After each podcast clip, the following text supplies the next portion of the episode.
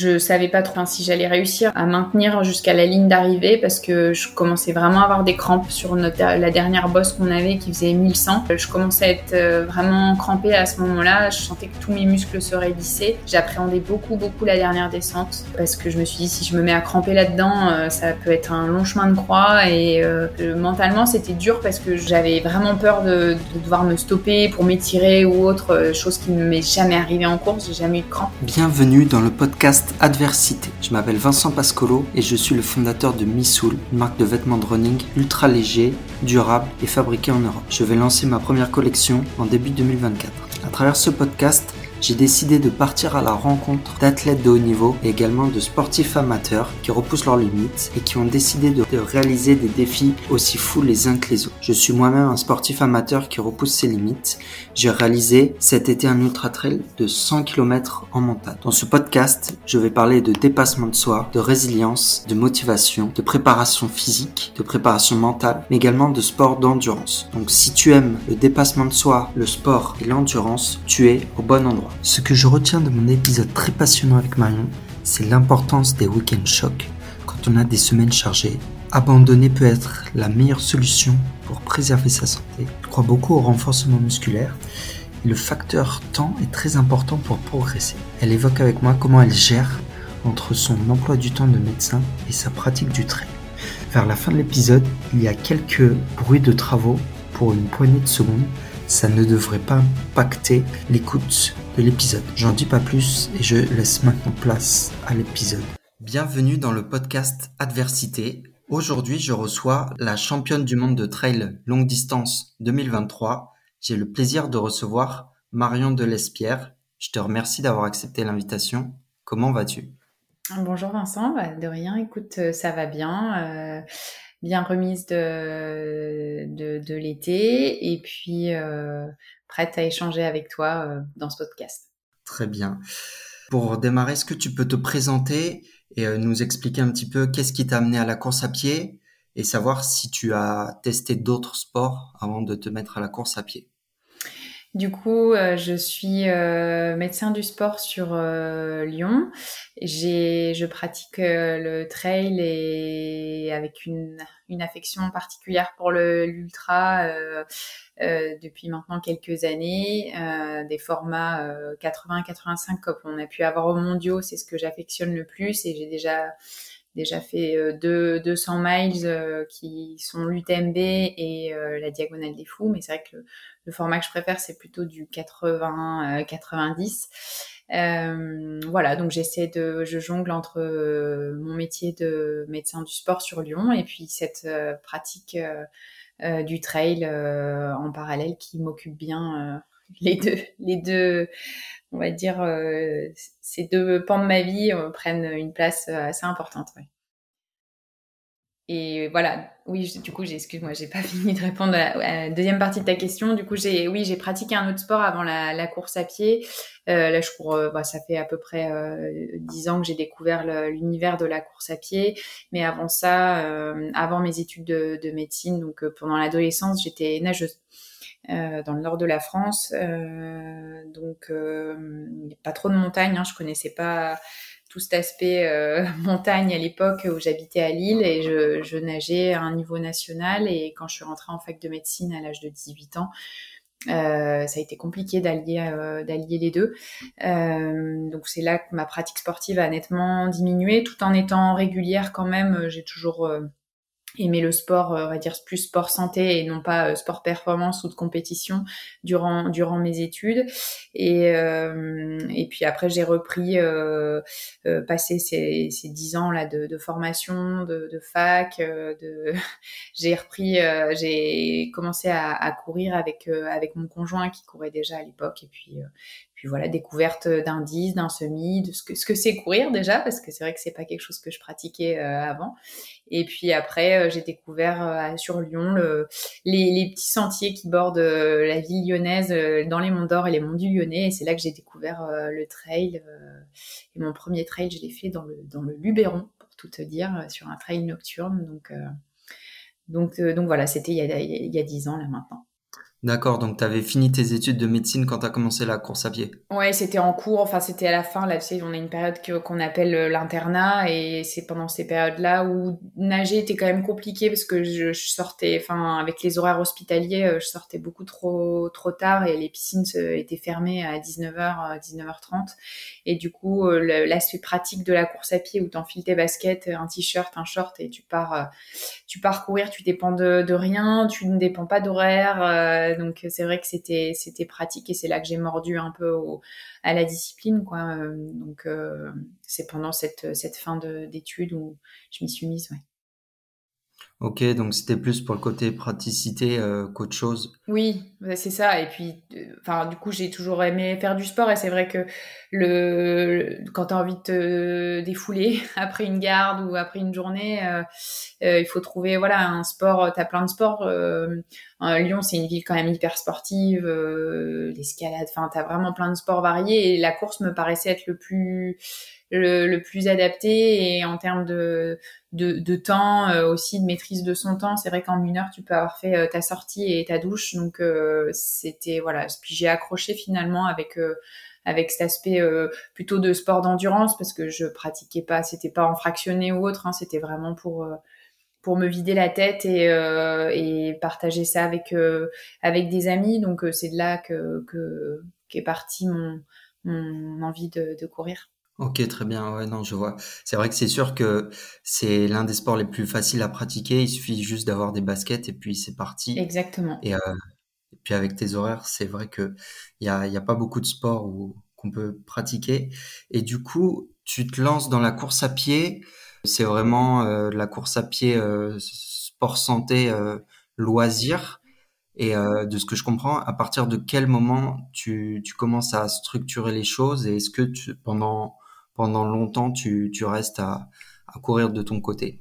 Oui, alors après, je t'avoue qu'on on a épinglé nos premiers dossards, c'était les premiers challenges. Euh, voilà, il n'y avait pas de coaching à ce moment-là, c'était vraiment juste euh, des défis. Euh, en fait, de se dire je m'inscris à telle course, on augmentait progressivement les, le kilométrage et euh, c'était des défis. Et encore une fois, partagés avec euh, mon compagnon et, et des amis. en 2015, j'ai, je suis rentrée dans une association de de, de coureurs euh, sur Lyon les Têtes d'Or Runner. Donc tu vois, on fait des séances au parc de la Tête d'Or. Euh, voilà, c'était euh, vraiment bon esprit, euh, juste partager euh, euh, des, des, cours. C'est là que hum, j'ai découvert ce que c'était que aussi le fractionné et ses trails d'intensité et d'allure. Euh, voilà. Après, l'aspect vraiment performance et où je me suis décidée à prendre un entraîneur, c'était fin 2018, début 2019. Donc c'est vraiment plutôt à partir de ce moment-là où où j'ai commencé à structurer le commencer à structurer l'entraînement, avoir un plan et savoir où tu vas, programmer une saison. Avant, c'était vraiment, euh, euh, bah, c'était à l'envie, euh, on va dire, mais j'ai pas envie de dire mois par mois, mais quasi quoi. Enfin, tu vois, tu vois une course qui qui a lieu et puis en plus, Maintenant, c'est vrai que quand tu t'inscris à une course, il faut t'y prendre vraiment à l'avance parce que c'est de plus en plus prisé. Hein. Notre, notre, notre discipline prend vraiment, vraiment beaucoup d'ampleur et, et, on va dire que quelques années auparavant, tu pouvais quand même encore t'inscrire à des courses euh, un peu au dernier moment. Alors, euh, j'entends par dernier moment, pas, pas la veille pour le lendemain, mais euh, voilà. Donc, euh, c'est vrai que c'était peu structuré. C'était vraiment selon l'envie, les, week-ends dispo, les week-ends où, où, je travaillais pas, où il y avait pas de garde, où il y avait pas de de, de médicalisation d'événements, parce que j'aimais bien médicaliser des événements sportifs, course à pied, vélo, n'importe. Donc, c'était voilà, j'essayais de trouver des dossards à des moments où voilà, j'avais un, week-end euh, à disposition et, euh, et on va dire qu'à partir de 2019, euh, j'ai inversé un peu la tendance et c'est plutôt le, plan d'entraînement et les compétitions qui me faisaient envie qui régulaient un peu plus le reste. Donc donc voilà, c'était vraiment secondaire dans un premier temps. Ok, très bien. Et qu'est-ce qui te donne envie de de structurer, d'avoir un entraîneur, c'est parce que tu te dis euh, j'aimerais bien euh, performer, j'aimerais bien progresser. Il y, avait de ça, oui, et il y avait aussi surtout qu'en fin 2018, du coup, je voulais tenter le tirage au sort pour faire euh, la diagonale des fous. en octobre 2019. Et en fait, j'ai un peu pris peur en m'inscrivant à cette course et je me suis dit non mais en fait il faut vraiment structurer. J'avais jamais fait une, une telle distance.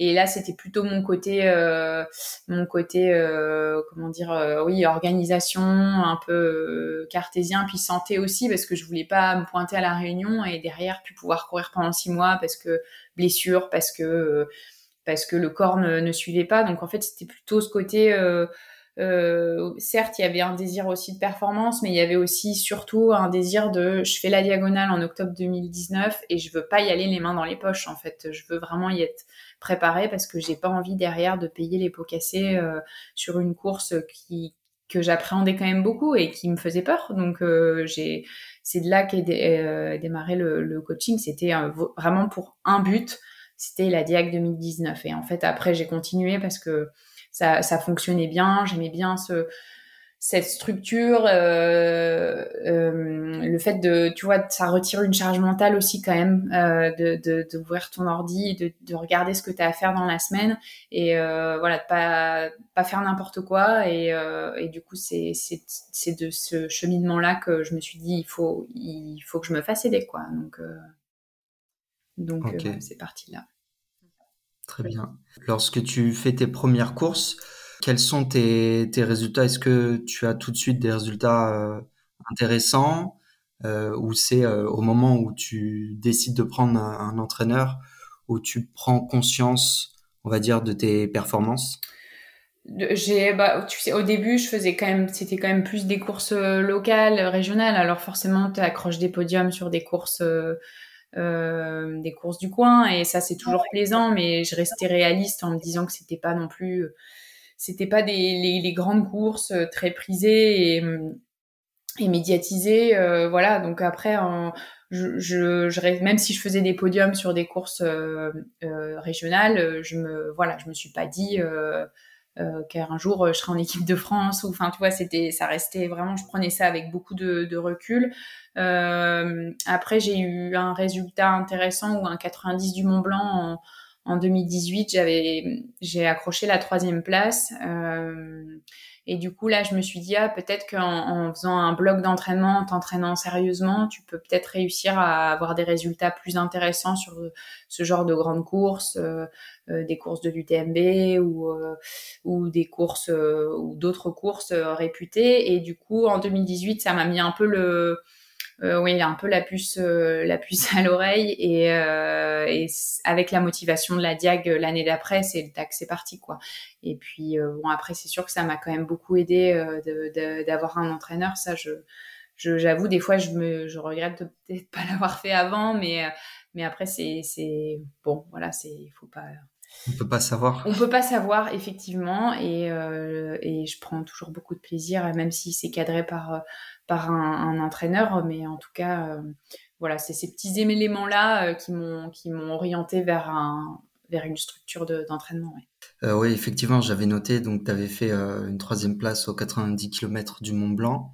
Est-ce que ça a étonné ta famille, ton entourage cette performance-là? Bah, mais alors ma famille, ils sont pas trop dans le trail et euh, ça leur, je pense pas que ça leur parlait beaucoup. Ils étaient contents pour moi, mais euh, mais euh, voilà, ils sont assez loin quand même de cet univers du trail de la montagne. On n'a pas trop on n'a pas trop vécu là-dedans. Euh, on était vraiment plus orienté mer. Enfin, toute mon enfance, tu vois, j'allais pas randonner en montagne l'été. Je, j'ai découvert l'été, enfin la montagne l'été en, faisant du trail parce que moi j'étais plutôt dans, dans l'eau, euh, à nager, à faire de la voile, euh, enfin que ce soit la mer du Nord ou mer du Sud, mais mer Méditerranée. Donc je, je ne m'arrêtais pas dans les Alpes, en Savoie ou autre quand j'étais ado. Donc c'est vrai que mes parents sont pas dans cet univers-là et euh, enfin voilà, toute ma famille, on n'est pas trop, on baigne pas trop dans ce dans, dans cette, euh, cet environnement-là, donc euh, ça leur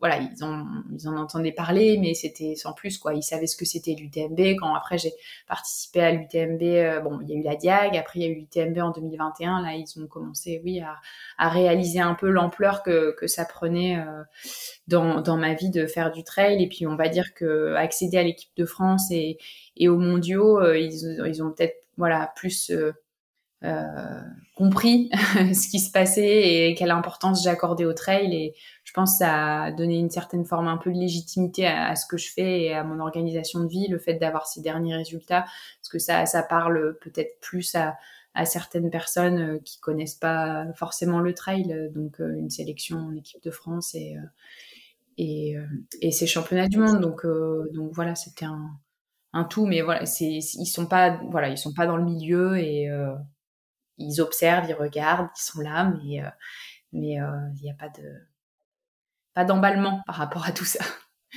Ok, très bien. Et donc, moi, je me suis un petit, un petit peu renseigné. Donc, effectivement, on a parlé des 90 km du Mont Blanc, mais j'ai l'impression qu'il y a une course qui t'a un peu plus révélé, c'est le la Maxi Race où tu finis à la première place, mm-hmm. donc en 19. Je voulais savoir euh, qu'est-ce que cette course avait changé pour toi en termes d'état d'esprit ou, ou d'autres choses? Euh, c'est vrai que ça, c'était sur le chemin de ma préparation de la, de la Diag. Je voulais cocher une, course dans un format que j'affectionne, un 80-85. Euh, et hum, déjà, ça a validé que la préparation avec l'entraîneur se passait bien.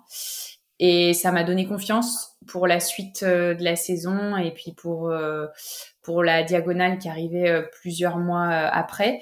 Euh, c'est vrai que celle-ci, elle était, j'étais contente de l'avoir de l'avoir coché et de l'avoir euh, remporté. Et voilà, c'était plus une mise en confiance et, euh, et euh, j'étais vraiment ravie de, de ce résultat-là. Et après, voilà, pareil, pas d'emballement, c'était très bien, c'était dans la, la, suite, dans la préparation. Et mon objectif, bon, j'étais vraiment focus, focus sur la réunion, quoi. Donc, c'était sur mon chemin et ça n'a fait que me engranger des du capital confiance et se dire que la préparation se passait bien, euh, c'était vraiment pas une finalité, mais j'étais vraiment très contente de, cette performance. Ok, très bien. Et euh, rétrospectivement, tu dirais qu'est-ce qui t'a amené à finir à la première place? Comment ça se fait que la course se soit aussi bien passée? Oh, Écoute, euh, je pense que tous les éléments euh, collaient bien ce jour-là. J'avais décidé de faire une partie une partie sans bâton justement pour m'entraîner pour la diag et les avoir pour euh, la fin. Donc j'avais euh, au 45, bah, à Doussard, j'avais décidé de, de, reprendre les bâtons. J'avais fait la première partie sans. Euh, je, je peux, c'était valider un plan de nutrition, c'était valider une gestion de course. Euh, ça a collé ce jour-là et, et, tant mieux. Et euh, euh, voilà, après, euh, je pense qu'à chaque course, on apprend des choses. On apprend sur de la gestion, sur de l'alimentation, sur comment réagir face à, à la à, à, la douleur, à la difficulté, parce que je me souviens que ça n'a pas été tout rose ce, ce tour de du lac d'Annecy à des moments euh, où j'étais, il faisait chaud, où j'étais pas forcément très très bien, où j'avais pas prévu assez d'eau à un moment donné. Donc en fait, à chaque fois, on, voilà, on apprend en se disant, bah maintenant, il faudrait que je regarde un petit peu mieux les ravitaux, que j'estime un petit peu mieux mon mes temps de passage, ce que je faisais pas du tout avant. J'y allais vraiment euh, la fleur au fusil, et du coup, ça, voilà, ça ce jour-là, ça a fonctionné malgré deux trois petits instants durs, mais euh, en tout cas, c'était un réel, un réel bonheur d'arriver à Annecy en, gagnant cette, euh, cette maxi race. Ok, très bien. Donc euh, moi, ce que je comprends, c'est que les, les, premières courses, même jusqu'à la maxi race, euh, c'est vraiment tu vas sans pression et puis tu vois que tu performes bien, donc tu te dis pourquoi pas mieux structurer les choses pour pour aller chercher des résultats encore plus intéressants. Voilà, exactement. Ok, très bien. Et donc après, donc tu fais dans la même année la diagonale des fous. Oui où tu finis à la deuxième place. Est-ce que, euh, du coup, comme c'était euh, de la longue distance, est-ce que c'était la plus longue distance, la diagonale des fous à ce moment-là? Ouais, ouais, ouais. c'était la première fois que je m'engageais sur, sur un 170. Et euh, j'ai peut-être pas choisi le plus simple pour démarrer.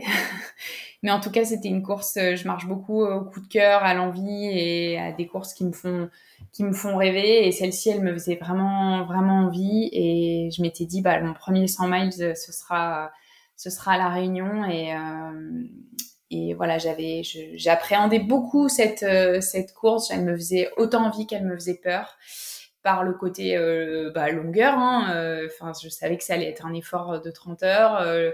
Ou plus. Je savais que ça allait être dur parce que il y a le climat. Je savais que ça allait être dur parce que le, le les chemins sont, sont, sont compliqués.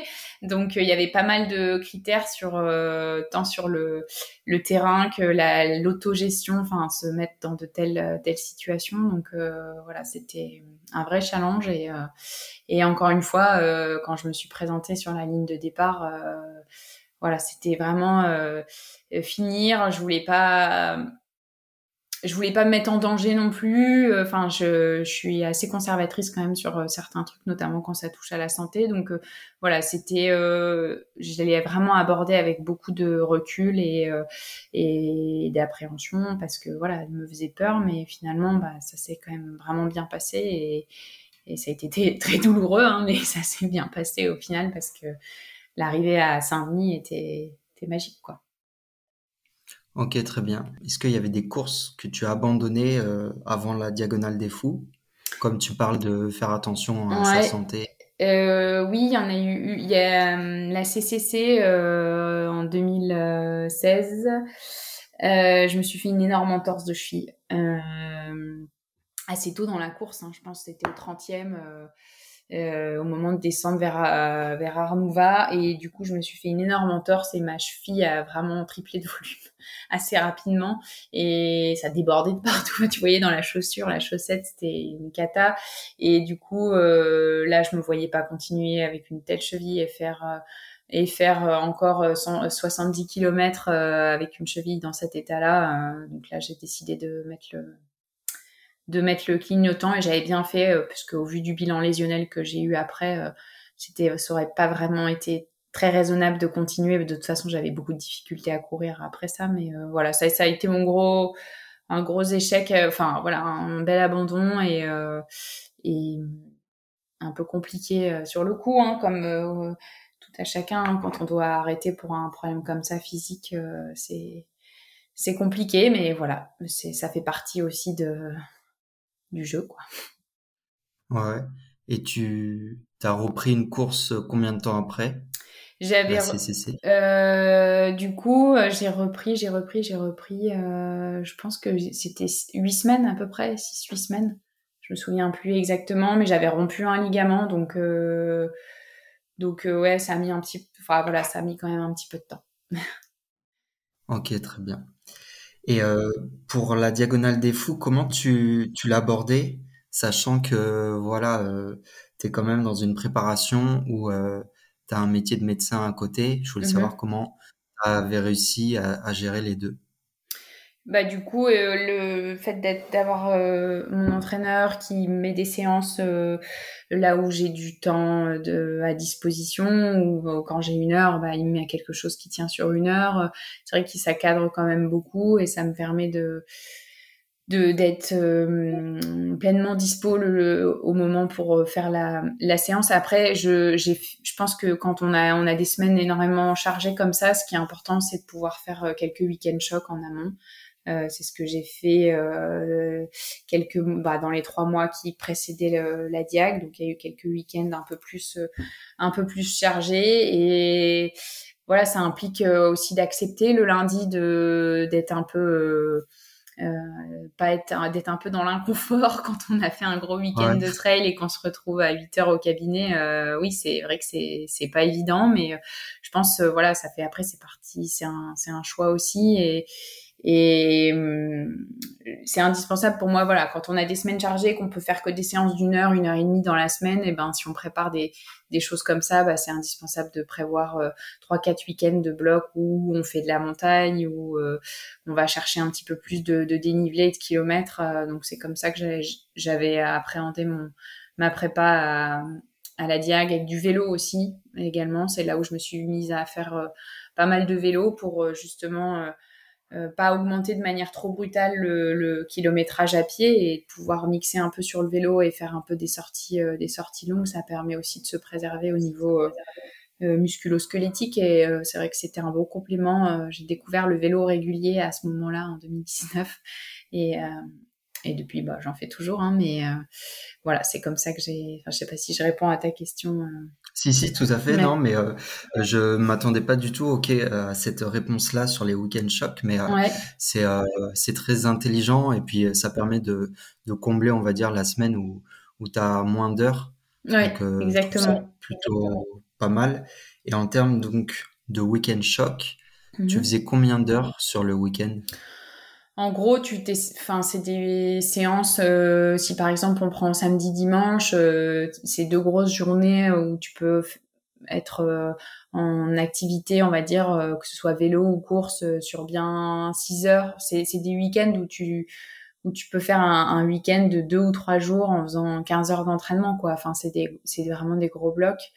Euh, bon, 15 heures, c'est ouais, c'est plutôt sur trois jours, mais euh, du coup, ouais, c'est ça, c'est un volume à peu près horaire. Euh, euh ce qui est bien aussi en termes de volume euh, en kilomètres, c'est de, faire, tu vois, par exemple, tu fais 40 bornes le samedi et tu refais 40 ou avec un bon ratio de dénivelé avec 2-3 000 le dimanche et t'enchaînes en fait deux jours et le deuxième jour t'es quand même t'es sur de la fatigue en fait donc euh, parce que pendant la course, bah, t'es frais au début et après t'es moins frais, donc il faut travailler sur cette fatigue.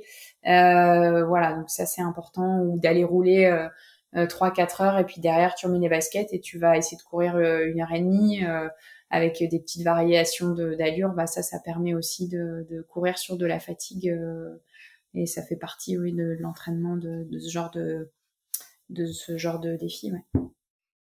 Ok. Et euh, du coup, le cadre s'y prête plutôt pas mal à Lyon pour euh, travailler sur le dénivelé. T'as pas besoin d'aller euh, d'aller ailleurs en montagne? Si, si, justement, le dénivelé, on est quand même assez... Moi, j'ai une bosse de 400 mètres, donc tu vois, c'est quand tu as des, des, des bosses de 1000, euh, 1002, euh, bah, il faut imaginer qu'il faut les grimper pendant que c'est des longues montées hein, qui durent euh, plus d'une heure, et après, faut les descendre. Donc, au niveau musculaire, faut quand même avoir l'habitude de faire des longues descentes et des longues montées. Donc, le, ce travail-là, il se fait vraiment, effectivement, plus le week-end et sur des, des massifs qui sont assez proches de Lyon. Euh, on a bah, on a pas mal, on a Grenoble hein, quand même qui est pas très loin de, de chez nous avec euh, Vercors, Chartreuse qui sont hyper accessibles euh, euh en voiture. Euh, on a enfin on a Annecy qui est pas loin. voilà donc c'est vrai que mon activité professionnelle est basée à Lyon, mais après je peux le week-end je peux j'ai quand même pas mal de copains qui habitent à droite à gauche qui sont prêts à m'accueillir si je veux faire un petit bloc de montagne. Et puis quand c'est des, des, sorties un peu sur deux trois jours où on peut se dire avec des copains, bah voilà, on fait une petite traversée, euh, on fait, euh, on va dans un massif, euh, voilà, on passe le week-end là-bas. donc c'est voilà, allier le l'utile à l'agréable en, en, mixant sur des, des week-ends avec avec euh, la famille, des copains, et puis d'aller d'aller crapahuter en montagne, c'est c'est sympa, ouais. Mais non, la semaine, euh, enfin c'est vrai que les les bosses qu'on a nous, elles sont quand même euh, petites, alors on peut les répéter. Hein. J'ai déjà fait plusieurs fois ce qu'on appelle des navettes, hein, où tu montes, tu descends, tu montes, tu descends, tu, répètes. Mais ça, c'est c'est très bien, mais parfois c'est un peu usant aussi mentalement de, de, répéter ça. Donc c'est bien de le faire, mais pas tout le temps. Et c'est bien de pouvoir avoir accès à des, des longues, euh, des longues bosses pour pouvoir travailler le profil qui ressemble à la course que, que tu vas faire finalement.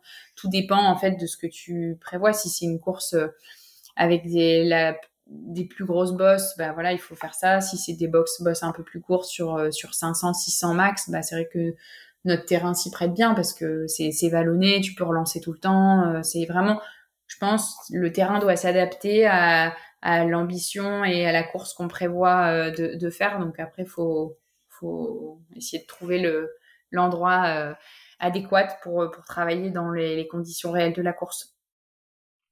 C'est sûr, ouais, non. Euh, moi, j'ai fait un, un, ultra de, de 100 km cet été et je me suis rendu compte. Donc, j'habite à Paris et je me suis rendu compte qu'il y avait beaucoup de coureurs qui n'habitaient pas à la montagne et en fait euh, ils avaient zéro dénivelé. Et donc c'était un peu plus compliqué et, euh, et, si tu fais pas de week-end choc euh, c'est énormément le, le, mental qui joue quoi. Ah bah oui oui c'est sûr. Là il faut il faut y aller pour pour finir certains ultras où tu habites en pleine c'est vrai que c'est pas c'est pas simple hein.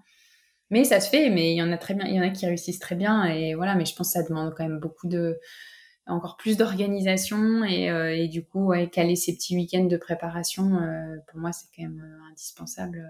Après le renforcement musculaire je crois beaucoup à la, à la muscu et au renfort quand t'as pas beaucoup le temps ou t'as pas beaucoup de de, de montagne à proximité.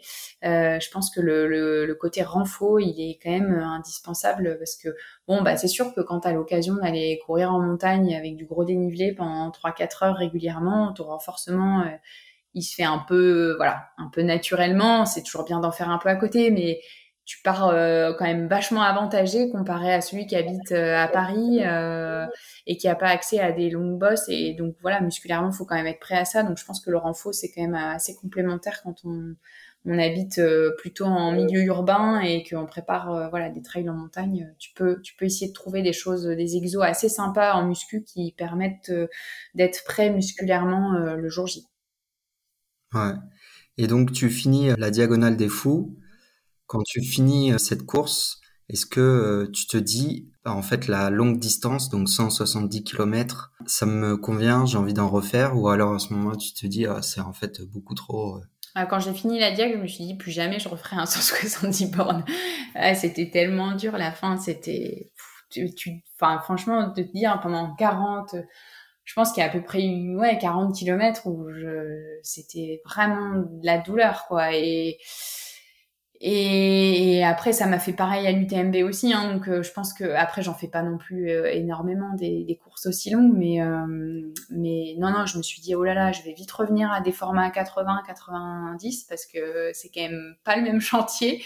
Et et du coup, moi, je pourrais pas enchaîner des courses aussi longues tout le temps parce que même derrière la fatigue physique, enfin, j'en discutais récemment avec avec un ami qui lui aussi a fait du long et tout ça. Et en fait, c'est ce qu'on se disait, c'est que t'as la semaine d'après où bon t'es es fatigué et tout après t'as as de nouveau l'envie de recourir et tout ça et en fait t'as une chute je trouve euh, euh, trois semaines après ou un mois après où c'est compliqué derrière de, remonter t'as plus de jus tu peux pas faire d'intensité t'as un sommeil qui est encore un peu perturbé et tout ça et moi ça me l'a fait et après la diag et après l'UTMB où je me dis vraiment euh, il me faut quand même deux, bien deux trois mois pour euh, pour récupérer de ce genre de d'effort quoi. Alors euh, je sais pas si c'est parce que euh, parce que c'est mon enfin c'est aussi le rythme de vie ou parce que je suis pas habituée encore ou parce que je suis une chochotte mais c'est vrai que je trouve que c'est quand même dur de récupérer de tels formats et il y a une telle implication physique et mentale dans ce genre de course que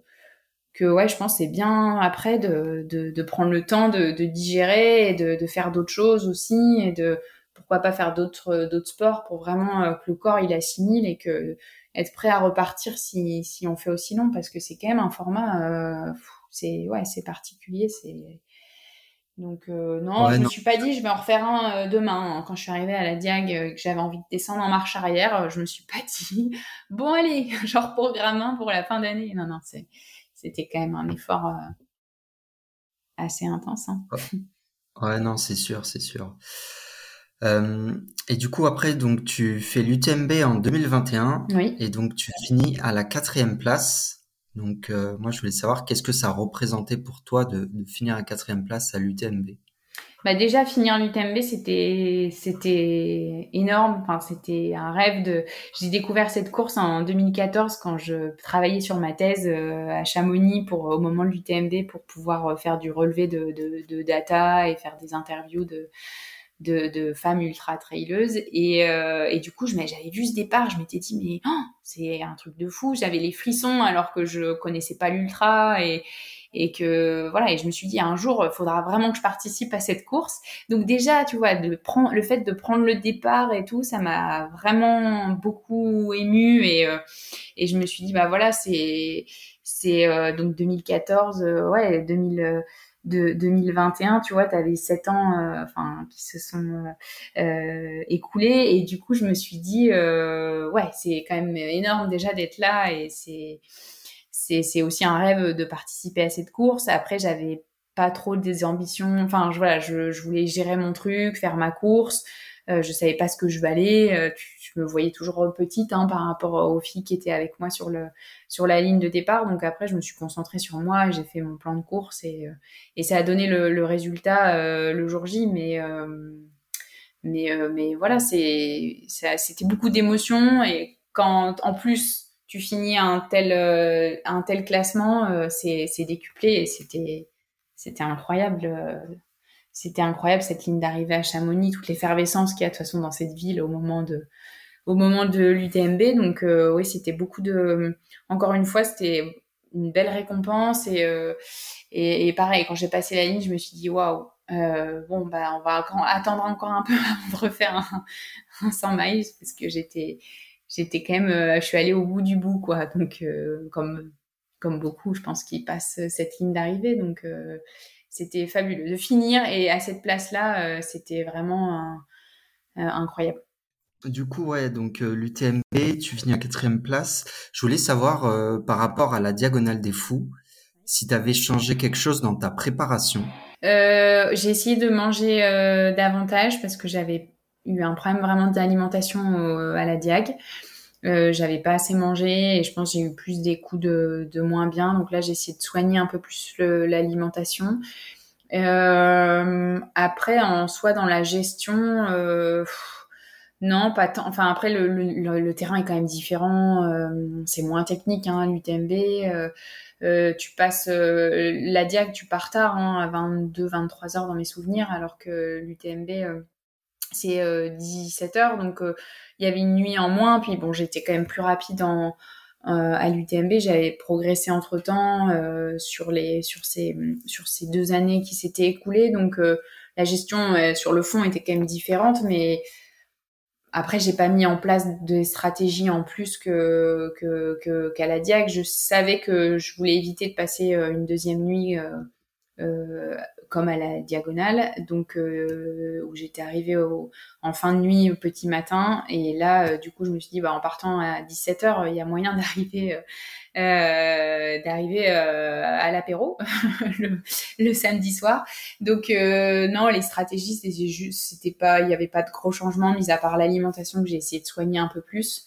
Et puis, et puis toujours cette autogestion euh, de soi, parce que je pense qu'avant de parler de classement, il faut quand même se gérer soi-même et répondre à des problématiques tout au long de la course euh, au niveau de, nos sensations, au niveau euh, du corps. Donc, euh, il n'y avait pas. C'était plus encore de l'apprentissage pour moi quand j'ai pris le départ de l'UTMB. C'était, bah, c'est mon deuxième 170 et bah, voilà, je vais encore apprendre et je vais encore découvrir des choses, je pense, pendant la course. Donc, c'était beaucoup d'observation quand même et de et puis essayer de prendre le, du, du maximum de plaisir euh, jusqu'à ce que ce soit.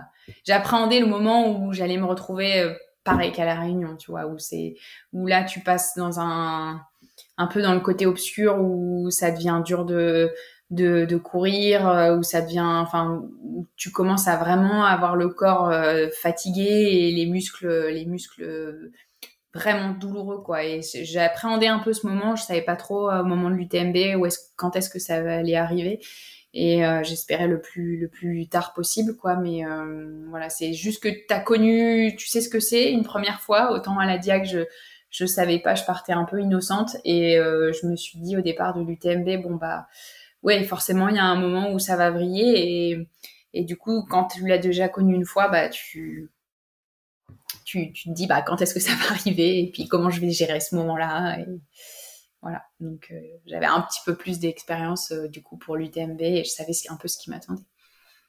Et du coup, c'est arrivé à quel moment? C'est arrivé, euh, tout, tout, tout, que je réfléchisse. Bah, de toute façon, c'est toujours, c'est toujours les 40 derniers qui sont un peu grand col ferré, ça allait encore bien, Fouly.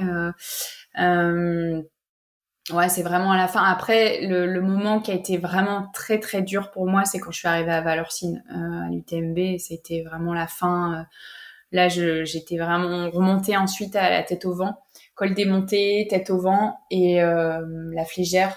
Et ça a été très très pénible pour moi. Ce moment-là, il a été, je m'en souviendrai toujours. Euh, c'était, je pensais que je, je, j'y arriverais jamais quoi. Enfin, c'était c'est très douloureux. Bah, j'ai eu les mêmes sensations que qu'à la diag et beaucoup de douleur et je me suis dit mais en fait c'est c'est pas un sport quoi. Enfin c'est là tu c'est je, je sais plus courir. En fait moi je veux faire de la course et là je me retrouve à à essayer de pousser sur des bâtons et de monter jusque jusque jusque la flégère et euh, ouais ça c'était quand même compliqué. À Valorcine euh, il y a eu vraiment euh, c'était un peu dur déjà avant. Bah, tout ce qui est champé et tout puis après reste les, ces trois bosses là. Quand t'arrives à champer déjà ça ça tire ça tire déjà bien. Ça, ça commence à être compliqué. Et et après bah du coup le ça c'est vraiment vraiment quand je suis arrivée à Valorcine j'étais si ça pouvait se finir à Valorcine ça aurait été bien quoi. Ok très bien et euh, moi, je voulais savoir, euh, j'ai cru comprendre en, lisant un petit peu euh, sur Internet que tu avais une gestion de course particulière. En tout cas, tu, tu gérais plutôt bien tes courses.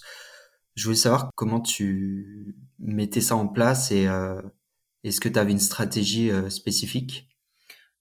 Non, bah après je suis très, enfin c'est un peu dur. Les, j'ai du mal à parler du mot stratégie parce que c'est pas enfin j'essaie de partir avec euh, avec euh, mes armes. Je sais que euh, je sais que voilà que je suis pas la, la plus rapide. Enfin je sais que j'habite pas en montagne que du coup j'essaie de niveler la course et de, de voir à peu près les moments où je vais potentiellement être mieux parce que ce sera ce sera peut-être un peu plus roulant euh, et que c'est plus adapté à mon terrain que que, que j'ai ici. Euh, je sais que j'aime les efforts longs, l'endurance, donc euh, il y, a, y, a, plein de paramètres. Je pense qu'il faut essayer de voir euh, quelles sont nos qualités et nos et nos points faibles. Et puis après, essayer de se servir de, de ces qualités pour essayer de voir dans le, dans le parcours là où on sera le, le mieux. Donc moi, c'est plutôt ça. Après, euh, c'est toujours partir avec beaucoup de d'humilité de, aussi sur ce genre de format parce que c'est c'est euh, c'est long euh, et puis je pense que notre premier entre guillemets adversaire c'est nous-mêmes quoi. Donc euh, c'est vraiment essayer de se mettre dans les meilleures conditions pour que le corps y réponde bien au moment où on, où dans la course on va être potentiellement sur un terrain qui qu'on affectionne ou qu'on sait qu'on va pouvoir sortir nos nos propres qualités. Donc après non je pas j'ai pas tellement de stratégie. C'est vraiment essayer de de partir je vais pas partir euh, à Mac 12 alors que que hum, la course elle est hyper longue et que j'ai pas forcément les qualités de vitesse de, de certains ou certaines donc euh, je pense qu'il faut envisager et préparer une course et aborder une course avec euh, ce qu'on a pu travailler en amont et, et, sur nos propres qualités, et le terrain, l'environnement sur lequel on évolue et le temps qu'on a aussi à disposition. Donc après, euh, voilà, je je peux pas te dire de plus que, que rien, rien de plus que, que ça, quoi. Ok, non, mais euh, je faisais référence, oui, euh, effectivement, à la vitesse, parce que il y a, y, a, y a pas mal de coureurs qui, qui démarrent très très vite, et euh, il y en a d'autres qui ont une stratégie où on va remonter le classement au, au, fur et à mesure de la course. Mmh, ouais, mais des fois, c'est pas possible de remonter parce que ça, bah, devant, ça continue à aller vite, donc ça dépend vraiment des des, des courses, de, de, de, qui est là, de, de, la météo, de plein plein de choses, je pense. Il y a plein de facteurs qui rentrent en compte dans ce, dans ce genre de course et parfois ça craque devant, parfois ça craque pas. Euh, T'as des gars comme, euh, euh, enfin, je pense à Ludovic Pomeray, hein, qui est capable de pointer 50e euh, et puis de finir sur un podium d'un UTMB, voire de gagner un UTMB avec cette gestion de course. C'est vrai qu'il y en a qui sont plus à tenter euh, à tenter des choses euh, dès l'avant dès le début à l'avant et c'est il n'y a pas de bonne ou mauvaise méthode. Enfin après, euh, c'est vrai que le, niveau il, augmente à chaque fois et que je pense si tu veux jouer devant, il faut pas non plus partir. en... faut pas non plus partir en queue de peloton, c'est impossible. Enfin donc il faut essayer quand même de de, de de jouer à l'avant, mais de pas non plus se cramer. encore une fois, tout dépend le niveau que tu as. Bah, c'est sûr, quand tu t'appelles Courtney de Walter, euh, tu pars devant euh, euh, parce que parce qu'elle a les, toutes les qualités requises pour, pour, pour être devant et puis surtout maintenir son effort devant. Donc après, encore une fois, je pense qu'il faut voir ce qu'on a dans, dans sa besace et puis après mettre les choses en place pour essayer de, de craquer le moins possible et de gérer sa course le mieux le, du mieux qu'on peut. Donc donc voilà, c'est il y a des stratégies, enfin des des gestions de courses différentes selon les athlètes et puis chacun chacun trouve ce qui fonctionne et voilà c'est après c'est des stratégies différentes sur un 100, 170 que sur un 80 que sur un 40 donc voilà ça dépend beaucoup de du jour J, de la forme aussi du jour J et puis de la course euh, qu'on réalise. quoi. Très bien. Et euh, donc, tu as signé de très belles performances lors de ces différentes courses donc qu'on a mentionné depuis le début. Euh, tu as également amélioré ta place au scratch. Donc, le scratch, c'est le classement final qui comprend les hommes et les femmes. Tu penses que tu as encore une belle marge de progression et tu dirais qu'il te manque quoi pour pour euh, continuer à, progresser ou être euh, devant lors de ces courses? Du temps. Non, du temps, l'entraînement, je pense qu'il n'y a pas de secret et, il faudrait, euh, ouais, c'est, je pense qu'il manque, il, faudrait un peu plus de temps en montagne, un peu plus d'entraînement, un peu plus de récupération. Ce, facteur temps, c'est quand même de l'or et c'est vrai que je pense que vu, les niveaux qu'il y a maintenant, la densité qu'il y a, euh, ça se professionnalise quand même de plus en plus, ou semi-professionnalise, mais en tous les cas, euh, voilà, c'est le trail, c'est plus comme il y a 10-15 ans. Là, c'est vraiment, euh, on a passé à un autre, un autre niveau. Alors, c'est très bien pour la discipline, mais du coup, faut aussi être réaliste avec, avec sa propre vie. Et du coup, je pense que pour, voilà, pour, pour encore performer et progresser, il faut, il faudrait un petit peu plus de temps d'entraînement et aussi de récupération parce que la récup ça fait quand même partie aussi de l'entraînement ce qu'on appelle l'entraînement invisible mais c'est vrai. Donc euh, donc voilà je pense c'est le si on pouvait résumer je pense que ce serait le temps. Ok très bien. Est-ce que ça t'a titillé euh, parce que j'ai vu que tu es euh, ambassadrice on running. Mm-hmm. est-ce que ça t'a titillé de de consacrer encore plus de temps à ta pratique de la course?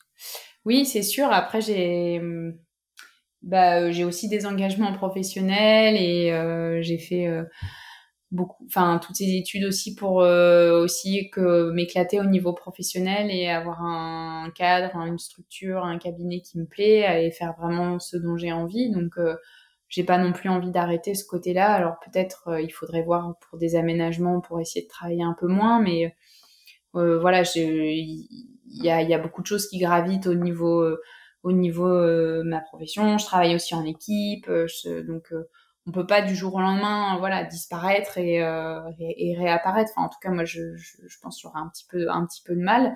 Il y a des engagements aussi sur au niveau professionnel, donc en temps, financièrement aussi. Donc il y a plein de choses qui rentrent en jeu et ben, c'est sûr que oui, avoir plus de temps pour s'entraîner, aménager encore un peu plus euh, l'emploi du temps si, si c'est possible. Euh, oui, bien sûr, je le ferai parce que j'ai envie aussi de continuer dans le trail et d'essayer de, performer aussi euh, encore. Donc, malgré un niveau qui augmente, qui augmente, qui augmente, bah, je pense qu'il faudra quand même trouver un nouvel équilibre pour pouvoir réussir.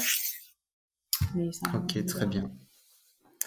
Du coup, je voulais aborder avec toi donc ton année 2023 et donc essentiellement les championnats du monde qui sont déroulés à Innsbruck. Donc c'était 85 km pour euh, plus de 5000 mètres de dénivelé positif. Je voulais savoir comment tu avais abordé la, course. L'année précédente, tu avais fini septième. Quels ont été les, enseignements que tu as retirés de cette, euh, de cette septième place pour euh, t'améliorer et, aller chercher une, une première place? Du coup, la première fois, c'est vrai que c'est ta première sélection aussi. Euh, donc, il y a, y a, de la découverte quand même, faut dire ce qui est. Il y a de la découverte, porter le maillot, découvrir un peu le, le cadre de l'équipe de France, euh, la gestion de, de, de ces courses-là. Euh, après, le terrain était quand même différent. Hein. La Thaïlande, il faisait chaud, humide. Euh, il y avait euh, quasi 3000 mètres de dénivelé positif en moins. Ça change quand même une course. C'est pas du tout le même profil. Même s'il y a le même nombre de kilomètres, il y a quand même moins de, moins de dénivelé. Donc, tu passes quand même euh, quasi deux heures de moins euh, en Thaïlande que, que en Autriche. Euh, donc, ça compte sur ce genre de format-là quand tu es quand tu es sur du 9 heures de course et du 11 heures, c'est quand même pas la même chose. Donc, il y, a, y, y, a, ça qui changeait aussi. Le fait, effectivement, de reporter une deuxième fois, bah, tu sais, à quoi t'attendre au niveau mental, tu sais, tu as déjà goûté en fait à, ce genre de, de, départ, de, de, gestion d'avant-course. Donc il y avait le côté expérience qui rentrait aussi en jeu par rapport à, à l'Autriche. Euh, moi, c'est les deux principaux, euh, deux principaux, c'est le terrain qui était différent. Euh, peut-être que ça m'allait mieux en Autriche, le fait qu'il y ait plus de dénivelé et plus de longues montées. Et ce qui est paradoxal d'ailleurs, parce que vu là où j'habite, c'est quand même pas pas ce que je retrouve chez moi, mais euh, voilà. Après, le parcours me faisait beaucoup rêver en Autriche parce que c'était vraiment en montagne. Alors, il faisait rêver et il faisait peur aussi quand on est aller en reco avec euh, avec certains membres de l'équipe de France en avril, euh, donc deux mois avant les mondiaux, euh, on, on s'est dit waouh, ah, ça va être costaud et on n'a pas pu tout reconnaître hein, parce qu'il y avait encore pas mal de neige. Mais du coup, on s'est dit oui, ça a rien à voir avec la Thaïlande, ça va être très costaud et du coup, tu reviens aussi un peu chez toi en, ayant quelques appréhensions et quelques peurs aussi.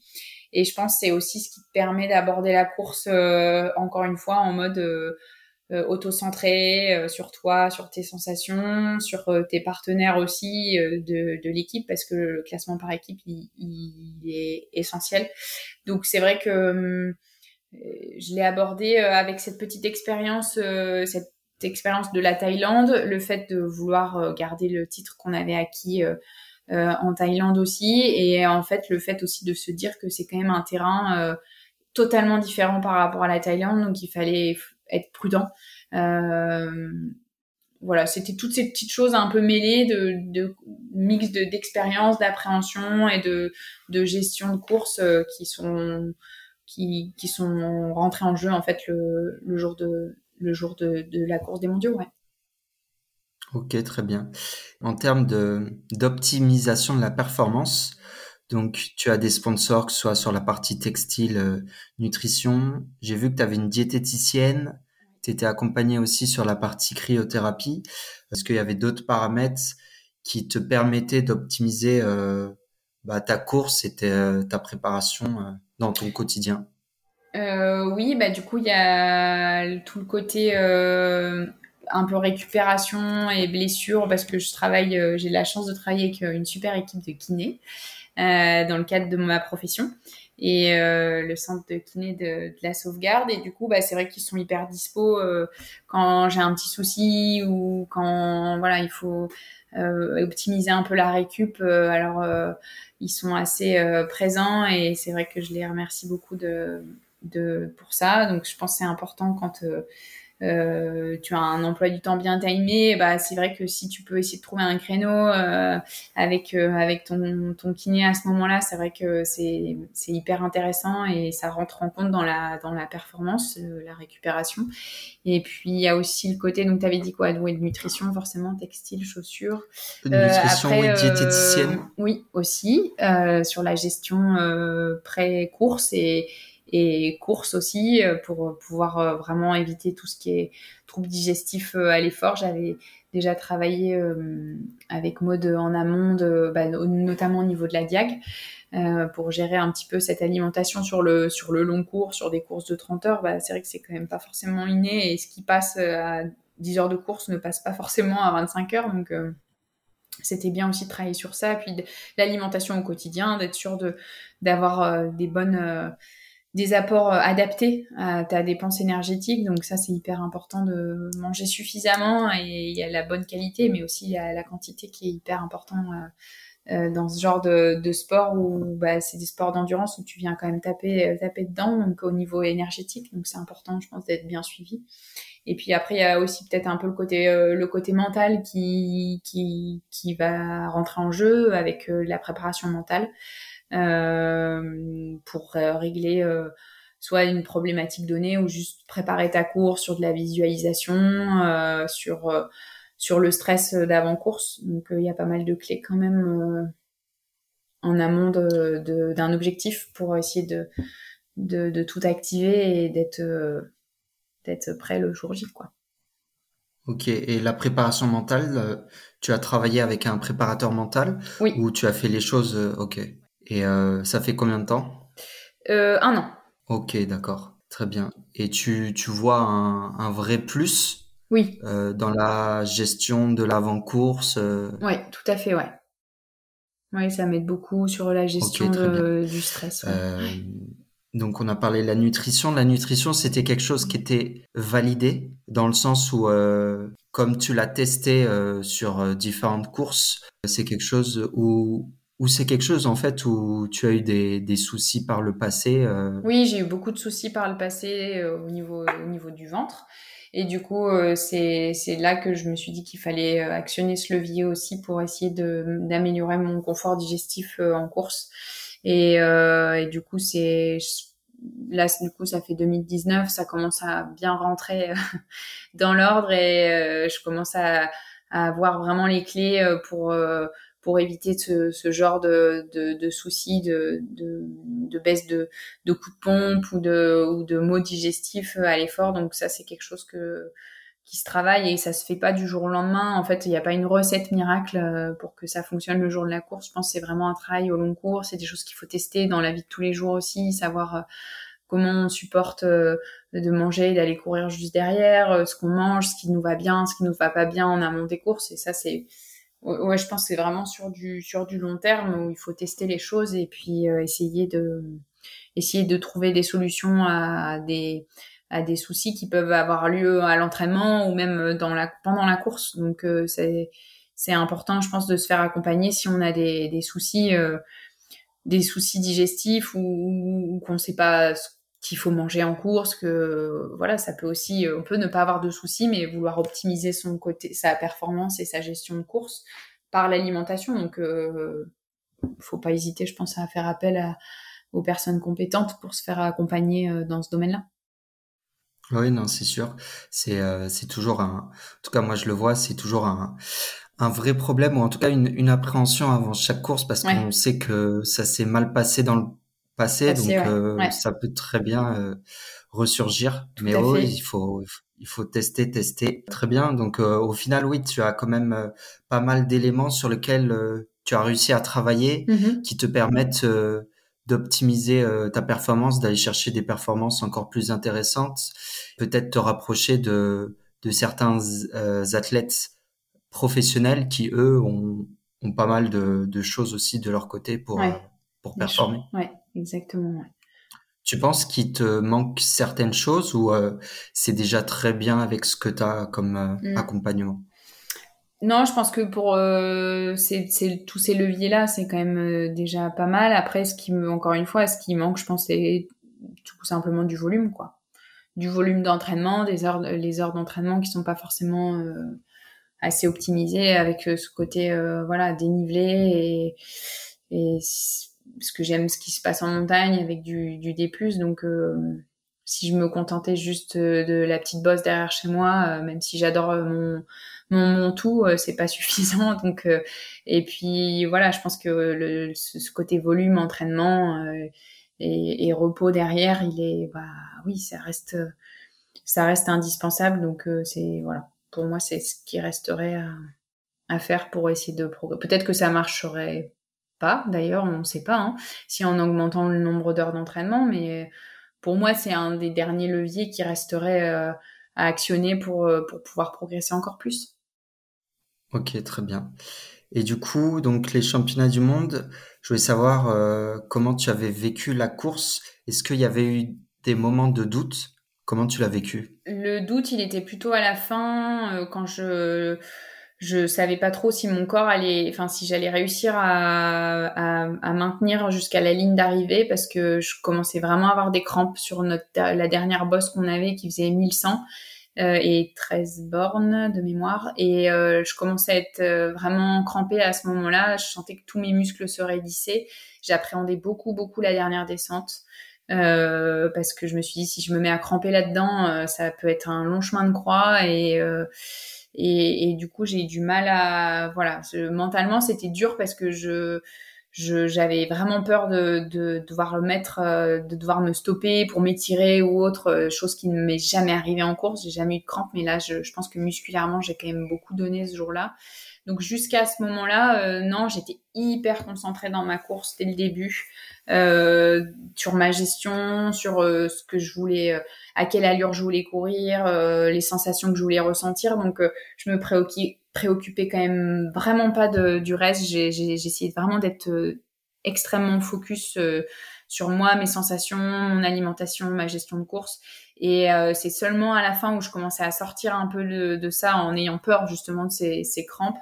Euh, je voulais même pas réaliser que j'étais euh, que j'étais euh, que été en tête en fait. Je me vraiment je me mettais un bouclier euh, je voulais rien savoir et tant que la ligne était pas était pas traversée enfin était pas franchie je voilà j'étais très très très concentrée et j'avais vraiment peur la dernière descente à cause de ces crampes là donc même jusqu'au bout j'essayais de voilà de toujours bien boire bien bien manger. Et puis ce qui m'importait aussi beaucoup c'était le temps le temps de passage enfin le temps d'arriver parce que comme euh, je t'ai dit tout à l'heure c'est aussi un classement par équipe. Donc on additionne les temps des trois premiers de chaque euh, nation ce qui détermine un classement euh, final. Et du coup bah même si tu es en tête, en fait, il faut donner quand même le meilleur de toi-même jusqu'au bout. Parce que c'est du temps euh, c'est du temps grappillé euh, par rapport euh, aux autres aux autres pays, donc c'est du temps pour tes coéquipières. Donc il fallait pas lever les bras trop tôt, il fallait rester vraiment concentré jusqu'au bout et, et ne pas se dire bah là je peux relâcher et je sais pas, imaginons si on m'avait dit bah tu as 10 minutes d'avance ou, ou autre, en fait moi je voulais pas du tout penser à ça parce que pour moi, il fallait pas relâcher, il fallait que le, physiquement ça tienne jusqu'au bout parce que bah, derrière on additionne les temps et après il y a un classement par euh, nation. Donc euh, voilà, j'étais hyper focus. C'est que à la fin où j'ai commencé, on va dire dans les 100, 200 derniers mètres où j'ai commencé un peu à relâcher là-haut, mais sinon je peux te dire que j'étais, c'était hyper verrouillé et je, j'étais vraiment dans dans mon monde et dans ma bulle et je voulais surtout pas en sortir et je voulais surtout pas euh, mettre en péril quoi que ce soit donc euh, je pense j'ai jamais été aussi concentrée sur une course que qu'en Autriche. Ok très bien et euh, dans la dernière descente mm-hmm. tu étais en première position. Ouais, Donc c'est c'est ça aussi qui t'a donné peut-être le on va dire le le côté, le, le, coup de boost de rien lâcher? Oui, aussi, c'est sûr que ça, ça rentre énormément en jeu quand tu, enfin voilà, c'est euh, Thomas Cardin, un des membres de l'équipe de France Homme en, sur les formats courts, qui me, qui me l'a affirmé à ce moment-là. Je devais être à 5 km de l'arrivée. Il me dit non mais tu vas être championne du monde, t'es en tête. Et il me crie ça en descente. Et là, je me dis mais en fait, euh, je l'ai entendu, mais je non, tu sais, j'essayais vraiment de repousser en. Je voulais pas me laisser gagner par les émotions. Je voulais rien laisser transparaître parce que j'étais quand même dans. J'étais pas arrivée en fait. Donc euh, oui, c'est sûr que quand tu es euh, en tête et que tu t'abordes ta descente, bah tu veux rien lâcher parce que tu veux pas te faire rattraper. Je voulais pas savoir à combien elle était et puis dans tous les cas, euh, voilà, il y avait encore cette histoire de temps, donc il fallait faire le meilleur temps possible. Mais mais voilà, c'était concentré dans mon truc jusqu'au bout et il fallait pas, fallait pas qu'un pépin physique arrive pour euh, compromettre euh, cette, euh, ce résultat final. Tu as eu du mal à, à, réaliser à la fin? Oui, oui, oui, bien sûr. Je vais pas réaliser tout de suite. Hein. Enfin, tu, ça, il m'a fallu plusieurs jours. il m'a fallu, enfin, il a fallu que je rentre à Lyon. Enfin, que je, voilà, je, même si t'as les émotions de l'arrivée, de, du podium, de, de, de célébrer ça avec euh, avec euh, famille, amis, euh, avec l'équipe. le, quand tu descends sur terre, c'est après. Enfin, moi, j'ai pas tout de suite réalisé de, de ce qui venait de, ce qui venait de se passer, donc il a fallu un petit peu de temps.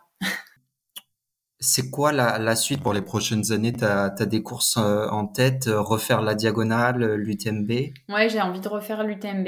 Euh, j'ai envie de courir aussi aux États-Unis et euh, sur une des courses euh, western ou hard rock, une des courses aux États-Unis. Et puis après, j'ai envie de reporter aussi le maillot de l'équipe de France.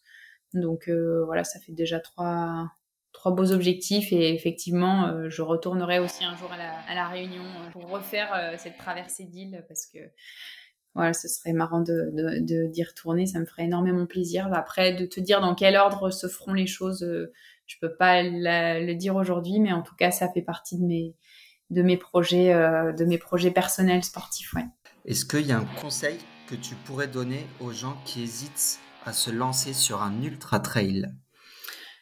Euh, De le faire que s'ils ont envie. de le faire que si la course les fait, les fait vibrer, que si cette course les fait transpirer et que il faut pas faire, je pense, un ultra pour dire de faire un ultra, pour dire de valider, de cocher cette case-là.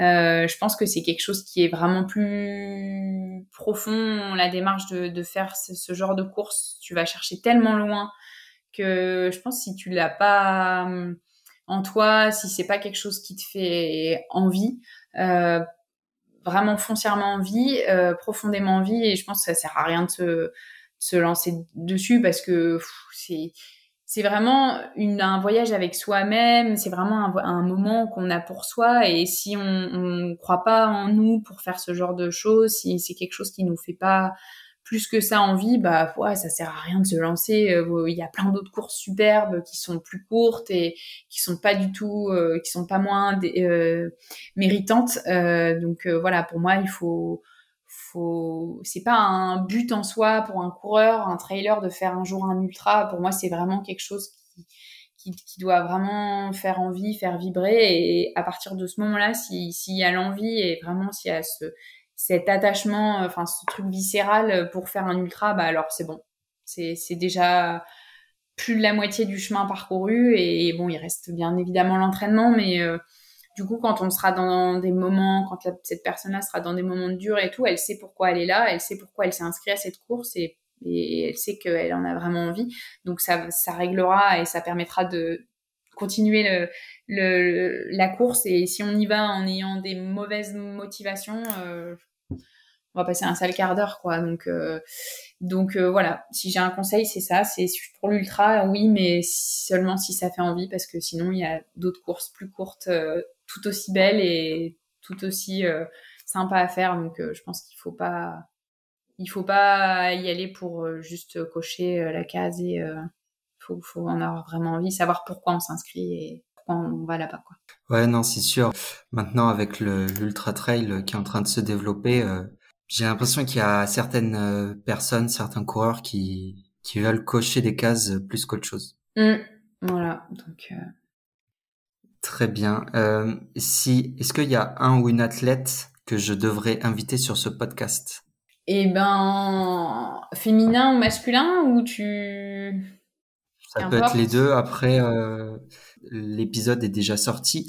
J'ai interviewé euh, Clémentine Geoffrey. de ton équipe. Ouais. Super. Euh, et ben on va changer, on va peut-être chez les hommes parce que du coup, il faut qu'il y ait la parité quand même parce que là, ça fait beaucoup de filles à la suite. Euh, bah, Baptiste Chassagne. Ok. Le mangeur de fraises tagada. Tu peux le l'appeler comme ça. ok, ça marche. Où est-ce que l'on peut te suivre pour euh, suivre ton actualité? Euh, Sur euh, j'ai une page Instagram. Voilà, Marion Delesse sur Instagram en général. Je, je, suis aussi un peu sur Facebook, mais je mets quand même pas grand chose. Je suis pas une une un modèle, enfin un exemple sur les réseaux, c'est-à-dire je suis, je poste pas non plus beaucoup, mais euh, mais voilà, en gros c'est plutôt Instagram que que Facebook, ouais.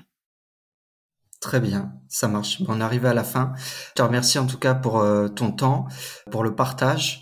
C'était très intéressant de suivre un petit peu euh, ta progression, on va dire course après course et année après année, et voir que bah, finalement, malgré ton ton emploi du temps qui est qui est quand même euh, important, tu arrives à performer, et ce que je trouve assez incroyable. Donc, euh, merci pour, pour le partage.